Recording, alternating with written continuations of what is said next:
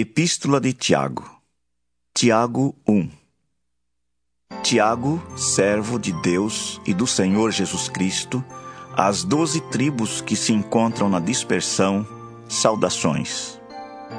Meus irmãos, tende por motivo de toda alegria o passardes por várias provações, sabendo que a aprovação da vossa fé, uma vez confirmada, produz perseverança. Ora, a perseverança deve ter ação completa, para que sejais perfeitos e íntegros, em nada deficientes. Se, porém, algum de vós necessita de sabedoria, peça a Deus, que a todos dá liberalmente e nada lhes impropera, e ser-lhe-á concedida. Peça-a, porém, com fé, em nada duvidando. Pois o que duvida é semelhante à onda do mar impelida e agitada pelo vento. Não suponha esse homem que alcançará do Senhor alguma coisa, homem de ânimo dobre, inconstante em todos os seus caminhos.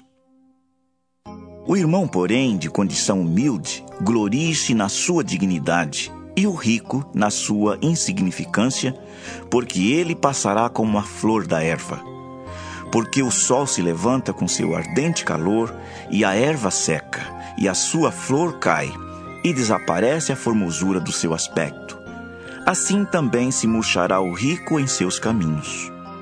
Bem-aventurado o homem que suporta com perseverança a provação, porque depois de ter sido aprovado, receberá a coroa da vida, a qual o Senhor prometeu aos que o amam. Ninguém, ao ser tentado, diga: Sou tentado por Deus, porque Deus não pode ser tentado pelo mal e ele mesmo a ninguém tenta. Ao contrário, cada um é tentado pela sua própria cobiça, quando esta o atrai e seduz. Então a cobiça, depois de haver concebido, dá à luz o pecado, e o pecado, uma vez consumado, gera a morte.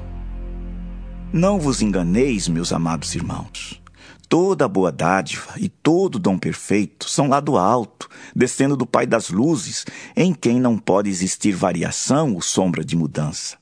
Pois, segundo o seu querer, ele nos gerou pela palavra da verdade, para que fôssemos como que primícias das suas criaturas. Sabeis estas coisas, meus amados irmãos.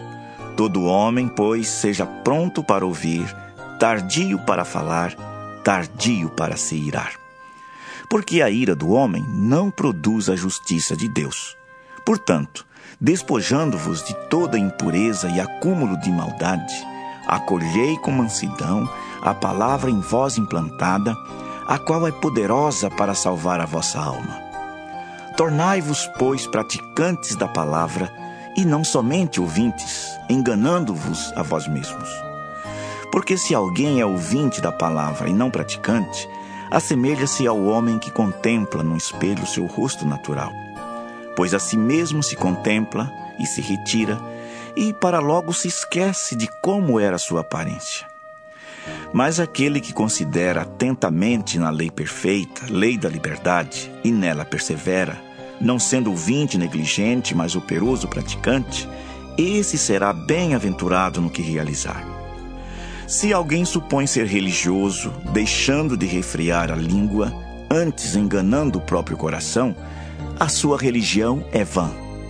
A religião pura e sem mácula para com nosso Deus e Pai é esta: visitar os órfãos e as viúvas nas suas tribulações e a si mesmo guardar-se incontaminado do mundo.